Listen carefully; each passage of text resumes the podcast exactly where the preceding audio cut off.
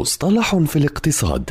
في كل حلقة يطرح المدون وصانع المحتوى الاقتصادي مجد النوري مصطلحا اقتصاديا محددا بلغة سهلة وبسيطة.